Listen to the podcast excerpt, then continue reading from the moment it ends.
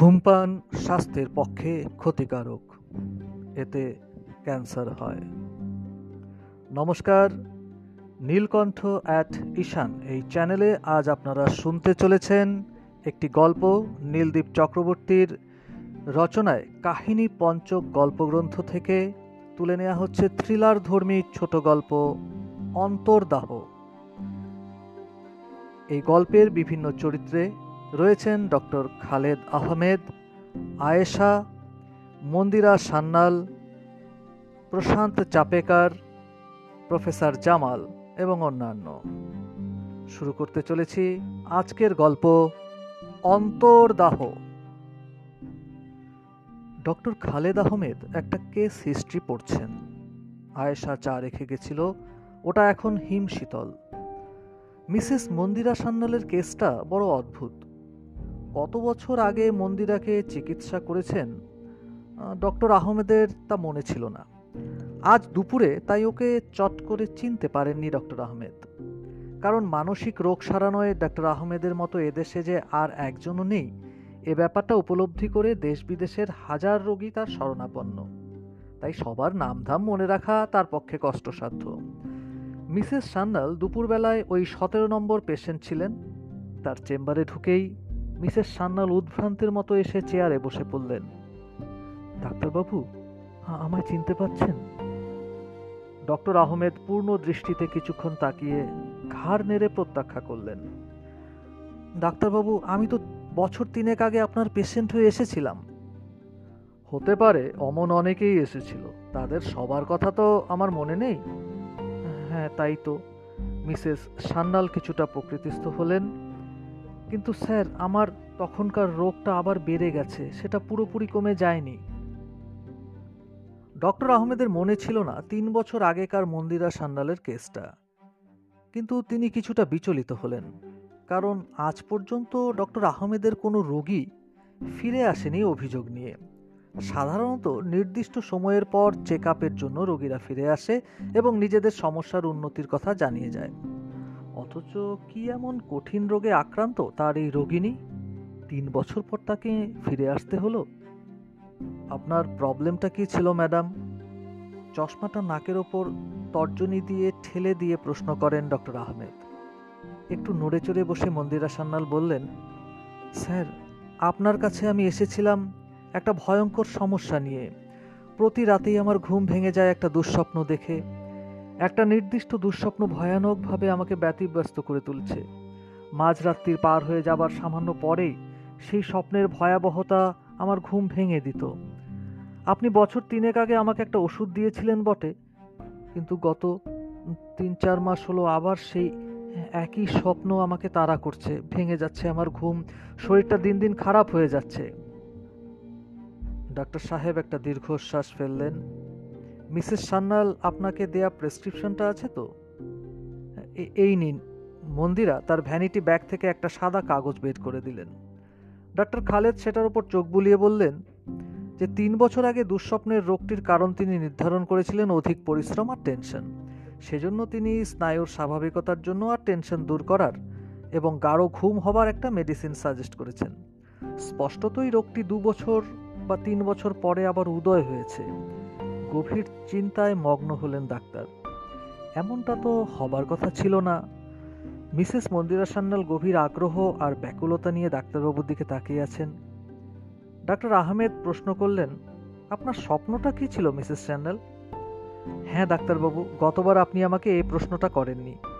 আমি একটা দুঃস্বপ্নের জন্য রাতে ঘুমোতে পারি না, শুধু এটুকু জেনে নিয়ে আমাকে ওষুধ দিয়েছিলেন। এবারে আপনাকে সেই স্বপ্নটার কথা না জানালে আমি স্বস্তি পাচ্ছি না।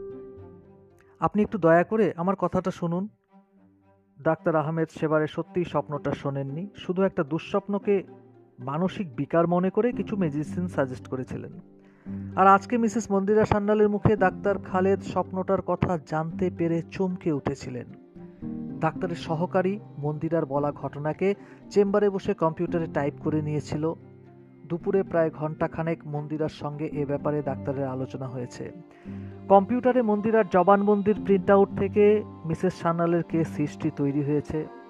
মিসেস সান্নালের কথাগুলো শুনতে শুনতে ডাক্তার খালেদের মস্তিষ্ক এবং বক্ষদেশে তুমুল আলোড়নের সৃষ্টি হয়েছিল।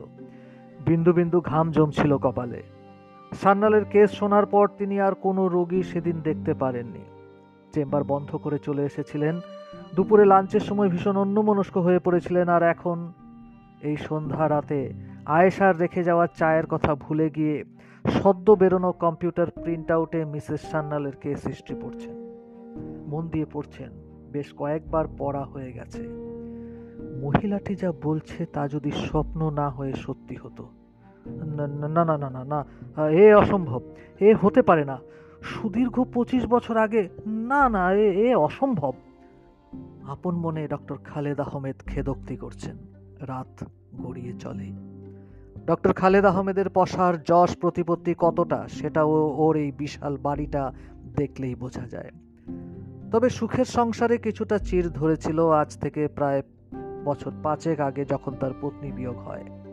কিন্তু তার একমাত্র মেয়ে আয়েশা, কিন্তু তার আব্বাকে কখনো একাকিত্ব অনুভব করতে দেয়নি। বাবা, মেয়ে, দুটি চাকর, একটি মালি একজন ড্রাইভার ও একজন হিন্দুস্তানি দারোয়ান ছাড়া এ বাড়িতে আর কেউ নেই। মাঝে মাঝে অবশ্য দূর দেশ থেকে সুযোগ সন্ধানী আত্মীয় স্বজনদের দেখা মেলে।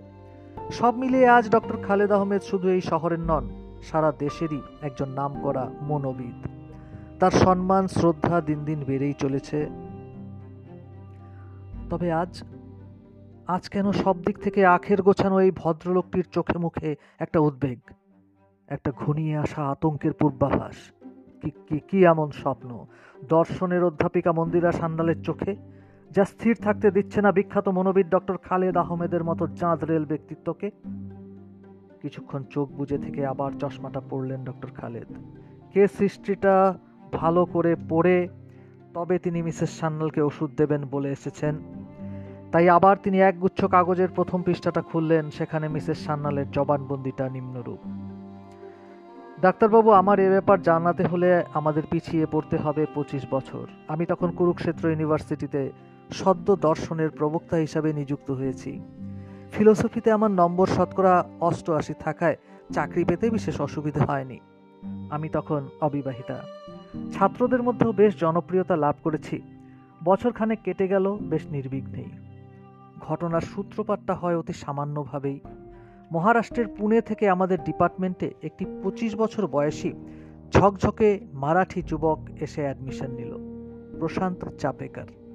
চোস্ত ইংরেজি বলে, হিন্দিতেও দর।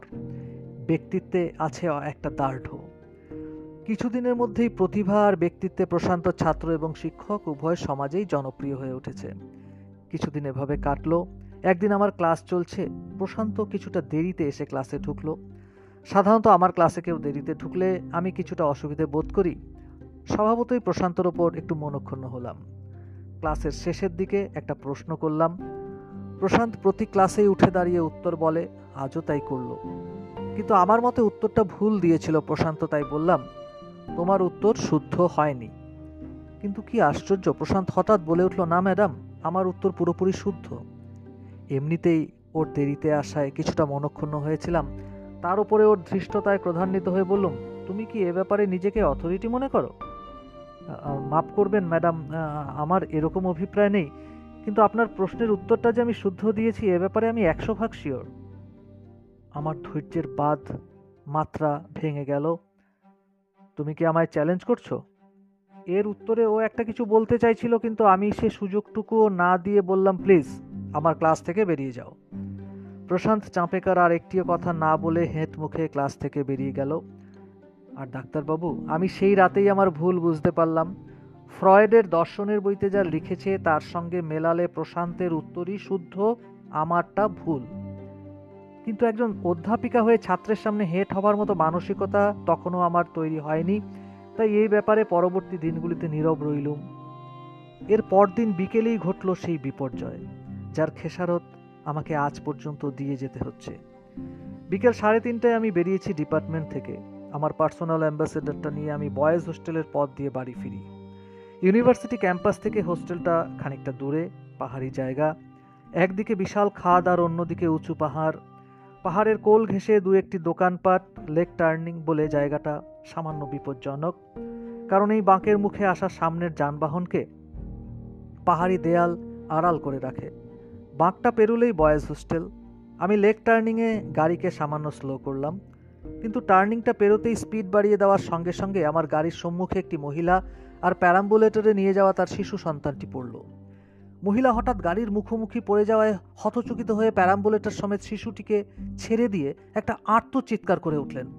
আমার বাঁ দিকে ওরা ছিল, অর্থাৎ পাহাড়ি দেয়ালের দিকে, আর ডান দিকে গভীর খাদ। এক মুহূর্ত মাত্র ব্রেক কষলেই শিশুটি প্যারাম্বুলেটরে গুড়িয়ে যাবে।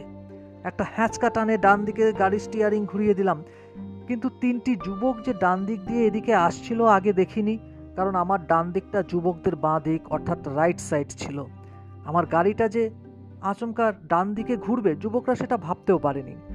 দুজন বিদ্যুৎ গতিতে রাস্তার মাঝে ঝাঁপিয়ে পড়ল, কিন্তু তৃতীয় জন কিছু বোঝার আগেই আমার অনিয়ন্ত্রিত গাড়ির বনেট ওকে একটা জোর ধাক্কা দিল যার ফলে যুবকের দেহটা ক্ষত বিক্ষত অবস্থায় খাদের দিকে ছিটকে পড়ল।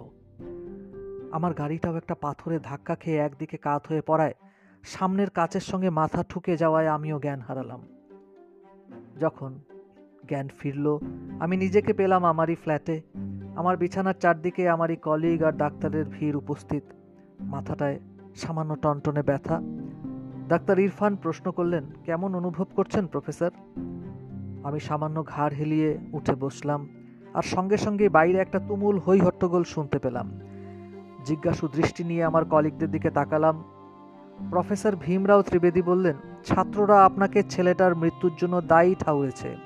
ওদের বক্তব্য আপনি ইচ্ছাকৃতভাবে ছেলেটিকে মৃত্যুমুখে ঠেলে দিয়েছেন, কারণ ছাত্রটির সঙ্গে নাকি আপনার পুরনো মন কষাকষি ছিল। প্রফেসর ত্রিবেদীর কথায় আমার মাথায় যেন বাজ পড়ল। বললাম, কই? সেরকম কারোর সাথে তো আমার তা ছেলেটির নাম কি? মিস্টার ত্রিবেদী বললেন, ওরা তিনজনই বয়েজ হোস্টেলে থাকে, আমাদের ইউনিভার্সিটিরই ছাত্র। আর হতভাগ্য ছেলেটি তো আপনার ডিপার্টমেন্টেরই উজ্জ্বল ছাত্র, প্রশান্ত চাপেকার। যেন একশো হাতুড়ি পড়ল আমার বুকে। তিনটি ছেলের একটি যে প্রশান্ত, তা আমার কল্পনারও বাইরে। প্রকৃতিস্থ হতে আমার কিছুটা সময় লাগল, তারপর বললাম, বিশ্বাস করুন, প্রশান্তকে আমি ইচ্ছাকৃতভাবে ওই প্যারাম্বুলেটরের শিশুটিকে বাঁচাতে গিয়ে আমার গাড়ির নিয়ন্ত্রণ হারিয়ে এমনটা হলো। আমরা তা বুঝেছি, মিস জার্নাল এটা যে নিছক একটা অ্যাক্সিডেন্ট, সেটাও বুঝেছি। কিন্তু ছাত্রটা ব্যাপারটা কিছুতেই মেনে নিতে চাইছে না। আমি সুস্থ হবার পর কেসটা আদালত পর্যন্ত গড়িয়ে গেল। অবশ্য আমার পক্ষে সবাই সাক্ষী দিলেন প্রশান্তের দু একটি বন্ধু ছাড়া। তাছাড়া সেই শিশু সন্তানটির জননীয় আদালতে কৃতজ্ঞতা প্রকাশ করেছেন আমার প্রতি আর বলেছেন যে এটা তার শিশুটিকে বাঁচাতে গিয়েই একটা নিছক অ্যাক্সিডেন্ট হয়েছে। বলা বাহুল্য আমার পক্ষেই রায় বেরোলো। কিন্তু ডিপার্টমেন্টে আমার জনপ্রিয়তা কিছুটা হ্রাস পেল। এতদূর পর্যন্ত সফল হয়েও কিন্তু একটা মানসিক বৈরিতে আমি ভুগতে লাগলাম। আদালতে রায় বেরোনোর দু একদিন পরে একটি বিধবা মহিলা আমার সঙ্গে দেখা করতে এলেন। কথাবার্তায় পরিচয় পেলাম তিনি প্রশান্তের মা। আমার প্রতি ঘৃণায় এবং ক্রোধে যে মহিলার মন ভরপুর সেটা তার কথাবার্তা থেকেই বুঝতে পারলাম। বিধবাটি বিশেষ শিক্ষিত ছিলেন না, তাই যাবার বেলায় আমায় অভিসম্পাতের মতো বলে গেলেন, আমার সন্তানকে হত্যা করে তুমিও সুখে থাকতে পারবে না। মহিলার ভ্রান্ত ধারণা আমি দূর করতে পারব না এই কথাটাই আমার বুকে শেলের মতো বাজল। আর এরপর থেকেই শুরু হলো রাতের আতঙ্ক। মহিলা যেদিন বিদায় নিলেন, সেদিন রাতের ঘটনা। এক ভয়াবহ দুঃস্বপ্ন। আমি বিছানা থেকে ছিটকে উঠে বসলাম। স্বপ্নে দেখি একটি নির্জন প্রান্তরে আমি রাত গভীরে একাকি হেঁটে চলেছি। তারপর একটি বিশাল পথে আমি উঠে আসি। হঠাৎ এক বিরাট চিৎকার। পেছন দিকে চেয়ে দেখি প্রশান্তর বিধবা মা চিৎকার করে আমার দিকে ছুটে আসছেন। তার পরনের বেশভাস অসংযত, চুল অবিন্যস্ত। চোখ দুটি ভাটার মতো ধিকে ধিকে চলছে তার গতি আমার দিকে। আমাকে দেখে গগন বিদারি চিৎকারে তিনি আমার দিকে এগিয়ে আসতে লাগলেন। আমাকে অভিসম্পাদ দিতে লাগলেন আর আমি ভয়ে ছুটতে শুরু করলাম। আমি ছুটছি। আমার পেছনে তিনি ছুটে আসছেন। আমি এসে গেছি সেই পাহাড়ি দেয়ালের রাস্তায়। আমার একপাশে গভীর খাদার অন্ধকারে ঢাকা জায়গাটা। আমার সম্মুখ থেকে ছুটে আসছে একটা তীব্র আলোর ঝলক। সেটা যখন সেটা যখন কাছাকাছি এসে গেল, আমি বুঝলাম ওটা একটা লাল রঙের ফিয়াট কার কিন্তু এ কি? ওর পেছনে যে আরেকটা অ্যাম্বাসেডার সম্ভবত রংটা কালো। পেছনের কালো গাড়িটা অনবরত হর্ন দিচ্ছে আর ওটাকে সাইড দিতে গিয়ে লাল ফিয়ারটা এসে গেছে খাদের প্রান্তে। আমি বুঝলাম এই গাড়ি নিয়ন্ত্রণ হারালে আমাকে নিয়ে খাদে পড়বে। কিন্তু আমাকে পিছু ফিরতে গেলে মুখোমুখি হতে হবে প্রশান্তের মায়ের সঙ্গে, আর তা মোটেও সম্ভব নয়। এক মুহূর্তের চিন্তা, আর সঙ্গে সঙ্গে কালো গাড়িটা বিদ্যুৎ বেগে সামনের লাল গাড়িটাকে পেছনের এক কোনায় সামান্য ধাক্কা দিয়ে আমাদের সামনে দিয়ে বিদ্যুৎ বেগে বেরিয়ে গেল। লাল ফিয়াট আচানক এই ধাক্কায় নিয়ন্ত্রণ হারিয়ে গড়িয়ে পড়ল খাদে। সে দৃশ্য দেখে ভয়ে চিৎকার দিয়ে আমিও দিক বিদিক জ্ঞানশূন্য অবস্থায় সেই খাদে পড়ে গেলাম। পেছনে শুনতে লাগলাম বিধবা মহিলার পৈশাচিক অট্টহাসি। আর ডাক্তারবাবু, ঠিক সেই সময় আমার ঘুমটা ভেঙে যায়। একটা অজানা অশুভ আতঙ্কে আমি সারা রাত আর চোখের পাতা এক করতে পারিনি। এই দীর্ঘদিন যাবৎ সেই একই স্বপ্ন আমার রাতের ঘুম কেড়ে নিয়েছে। রোজ সন্ধ্যা থেকেই আমার মনোলোকে একটা আতঙ্ক দানা বাঁধতে শুরু করে। আর ঘুমোবার সঙ্গে সঙ্গে সেই স্বপ্ন আমাকে জাগিয়ে দিচ্ছে। এভাবে রাতের পর রাত জেগে থাকাতে আমি অসুস্থ হয়ে পড়েছি। ইউনিভার্সিটির চাকরিতে ইস্তফা দিয়ে আমি চলে গেলাম আলমোড়ায়। এই আশায় যদি জায়গা পরিবর্তন করলে স্বপ্নটা পিছু ত্যাগ করে। কিন্তু আমাকে সে ছেড়ে যায়নি ডাক্তারবাবু। ছেড়ে যায়নি ছেড়ে যায়নি। এখানে মিসেস মন্দিরা সান্যালের কেস হিস্ট্রিটা শেষ। ডাক্তার খালেদ তার রোগিণীকে ভালোভাবে পরীক্ষা করেছেন। মহিলার চোখের নিচে এক মোচ কালি, সম্ভবত অধিক রাত্রি জাগরণের ফলে। স্বাস্থ্যটি ভগ্নপ্রায়। তবু ডক্টর খালেদ আহমেদ ভরসা দিয়েছেন তার পেশেন্টকে, বলেছেন কেস হিস্ট্রি স্টাডি করে তিনি মেডিসিন প্রয়োগ করবেন। কিন্তু ডক্টর খালেদের মনটা কেন এক অজানা আশঙ্কায় বারবার কেঁপে উঠছে? চোখ বুঝে ডক্টর আহমেদ একটু টেনশন মুক্ত হতে চাইলেন। কিন্তু পঁচিশ বছর আগেকার সেই ঘটনা অবাঞ্ছিতভাবেই তার মানস লোকের দৃশ্যপটে আবার ভেসে উঠল। শ্রোতা বন্ধুরা, এখানেই শেষ হচ্ছে কাহিনী পঞ্চক গল্পগ্রন্থের অন্তর্গত অন্তর্দাহ গল্পের প্রথম পর্ব। এই গল্পটির দ্বিতীয় পর্বে কি ঘটতে চলেছে শোনার জন্য নজর রাখুন আমাদের চ্যানেল নীলকণ্ঠ অ্যাট ঈশান। ধন্যবাদ, সঙ্গে থাকুন।